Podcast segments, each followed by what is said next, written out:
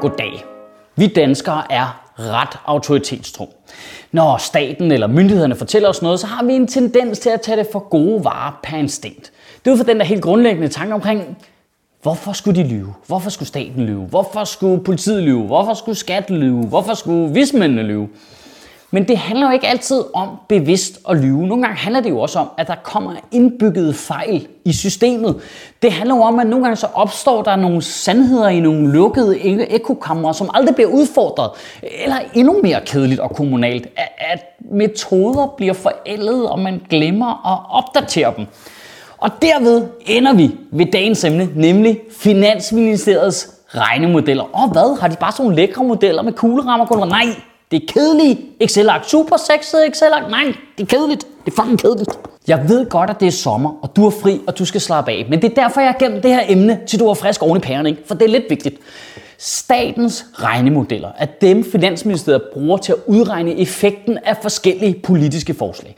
For eksempel, hvis vi tager og sænker kontanthjælpen, hvad sker der så ude i samfundet, udover Brøndby-fans ikke længere har råd til at tage på stadion? Det var sgu da meget sjovt. Det var, det var meget sjovt. Det var lige fra regnemodeller til Brøndby-fans. Det tror jeg er første gang i verdenshistorien, det skete. Men det betyder jo, at de her regnemodeller er super vigtige, fordi hver gang der så kommer et politisk forslag, så putter man det igennem det samme regneark hver gang, for ligesom at se, hvad effekten er. Og staten bruger typisk tre forskellige regnemodeller. Først er der den, der hedder ADAM, Annual Danish Aggregate Model, som er en form for øh, husholdningsbudget for staten, og som på kort sigt kan vise noget om holdbarheden i dansk økonomi. Den har vi brugt siden 1972. Det er sådan en slags øh, luksusfælden Nå, så du har puttet 52 milliarder på kampfly. Er det en god idé? For det andet, så er der Dream-modellen. Danish Rational Economic Agents Model, som styrer sig sådan en selvstændig gruppe i en øh, helt øh, selvstændig institution, som kigger på langsigtede effekter af politiske tiltag på dansk økonomi. Så det er øh, så på den helt lange bane. Det er højt uddannede mennesker, der sidder og gætter. Ja, de gætter. Lad os være ærlige, de gætter. Det er folk, der sidder og gætter og får penge for det. For det tredje er der lovmodellen, som er en form for øh, statistikbank, hvor man har taget et repræsentativt udsnit af befolkningen, og så har man ligesom anonymiseret deres data, øh, fjernet CPR-nummer og adresse og den slags, og så har man simpelthen bare puttet så meget data ind som muligt på de her mennesker. Øh, uddannelse, indkomst, straffatest, medicinforbrug, hvad fuck du kan finde på. For det fjerde, men hvad? Straffatest og medicinforbrug, der er edderrømme nogle mennesker over Finansministeriet, der sidder og hygger sig. Var. Hey Henning, skal vi lige regne ud af, hvad dagpengereformen gør ved folk, der er på antidepressiv og har 12 parkeringsbøder? Altså, hvad, hvad fanden er det med noget at gøre? Altså nu ser det bare lige, vi har brugt Adam-modellen siden 70'erne. Det forklarer sgu da en del, gør det ikke det? Du kan da ikke bygge dit samfund over en økonomisk model, som stammer fra en tid, hvor du måtte slå kvinder og børn og trickle down economics gav super god mening, hvis du var en hvid herremand. Det skulle da retarderet. Altså, har Finansministeriet ikke 290 røde notifikationer om at opdatere deres software, eller hvad fanden foregår der? Og inden jeg ranter videre, så det, jeg skal lige slå fast, at det er jo ikke noget, jeg finder på, at regnemodellerne, vi bruger nu, ikke rigtig giver mening længere. Øh, et af eksemplerne øh, på problemer med de regnemodeller, man bruger nu, er for eksempel, at man sådan per automatik går ud fra, at hvis vi øger arbejdsudbuddet i Danmark, så vil der komme flere mennesker i job. Øh, altså simpelthen per definition, at hvis øh, der er flere mennesker, der kan tage et job, så falder lønningerne, og så vil firmaerne ansætte flere mennesker. Og samtidig, så tager de samme regnmodeller overhovedet ikke højde for, hvis man investerer i øh, du ved, velfærd, hvis du investerer i uddannelser, eller børnehaver, eller hospitaler, så medregner den ingen samfundsøkonomiske effekter. Okay, jeg kan godt se, at du siger helt forvirret ud.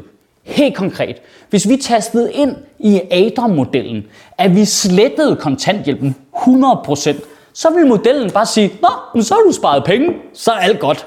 Det vil, slet ikke, det vil ikke ligesom, så kommer de i arbejde jo, for de får ikke kontanthjælp. Så lige meget om de er kvalificeret til det arbejde, der er, eller om de mangler begge arme. Fucking lige meget. Det er en god ting. I samme regnemodel. Hvis vi bare tog i samme regnemodel og bare slettede børnehaver, så vil den kun regne det som en positiv effekt i samfundet, fordi vi vil spare pengene til børnehaver. Den vil slet ikke indregne, at ingen folk kan gå på arbejde, fordi de er nødt til at være derhjemme og passe deres børn. Altså nu har jeg lige lynhurtigt taget Finansministeriets regnmodeller og kørt dem igennem Sjøtministeriets regnmodel, og den er nået frem til pff, bygget af lort. Jamen altså med far for at lyde lidt Donald Trump-agtig, men hvad skal vi med alle de der kloge hoveder, hvis ikke de gider tænke sig om? Det er sgu da lidt påfaldende, at Finansministeriets regnmodeller kan komme frem til, at den eneste måde at få fattige mennesker til at yde mere, det er ved at straffe dem og give dem med pisken. Men hvis vi skal have rige mennesker til at yde mere, så er vi simpelthen nødt til at belønne dem og give dem en masse guldrødder. Jamen, det er da bare mistænkeligt. Kan det måske have noget at gøre med alle blåskjorterne over i Finansministeriet har siddet og spillet tartelet ned på Herlufsholm hele tiden og bare helt høje på hinanden sidder og sidder og tænker, sundhed, det er kun en udgift. Det er jo fuldstændig ligesom med den der diskussion omkring øh, kunstig intelligens og algoritmer, der kan regne ud, hvem der bliver socialt udsat, eller hvilke boligområder, der måske bliver en ghetto.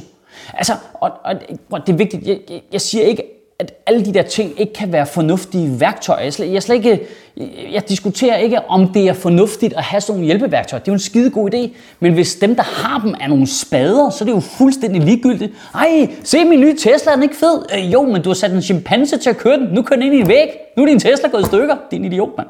Hen over sommeren her, der synes jeg, du skal sætte dig ned og tænke over det her.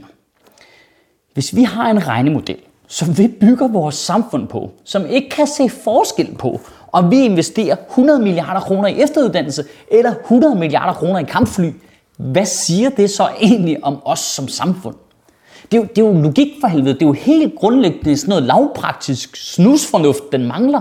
Det er jo en lidt skræmmende tanke, at der har jo siddet højt, højt uddannede mennesker og arbejdet med det her hver dag hele tiden i 10, 20, 25 år. Der er kommet politikere til fra skifte fløje, død røde og blå og hele tiden ind og ud. Der har været et hav af mennesker ind over det her, og på intet tidspunkt er der nogen, der ligesom på et møde har sagt, øh, Henning, det, det giver sgu ikke rigtig mening.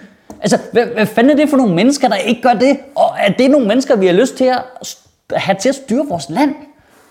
Som økonomen, der opfandt Adam-modellen i 70'erne, Ellen Andersen sagde, Resultatet er ikke det, der kommer ud af regnemodellen. Resultatet er det, du putter ind i den. Kan du have en rigtig god sommer og bevare min bare røv. Jeg synes også, vi skal til at opdatere den her metafor med pisk og guldrød. Altså, det lyder jo som mit sexliv. Sjøtministeriet lever af dine donationer. På tia.dk kan du oprette et donationsabonnement, hvor du giver lige præcis det beløb, du har lyst til. Og så kan vi lave flere interviews på Nørrebro Teater, flere taler, sende Sofie Flygt mere på gaden. Og hvis ikke du gør det, så er du en big and shows.